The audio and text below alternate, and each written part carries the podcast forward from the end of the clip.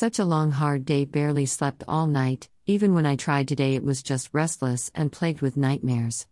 Now that I'm not working when I expected I would be, I had to contact every company I have bills with and explain my new situation all over again to everyone, between the dodgy hold music, the hold times, and one asshole who proceeded to tell me how I might not understand a simple terminology to which he was promptly informed that I'm skint, not stupid.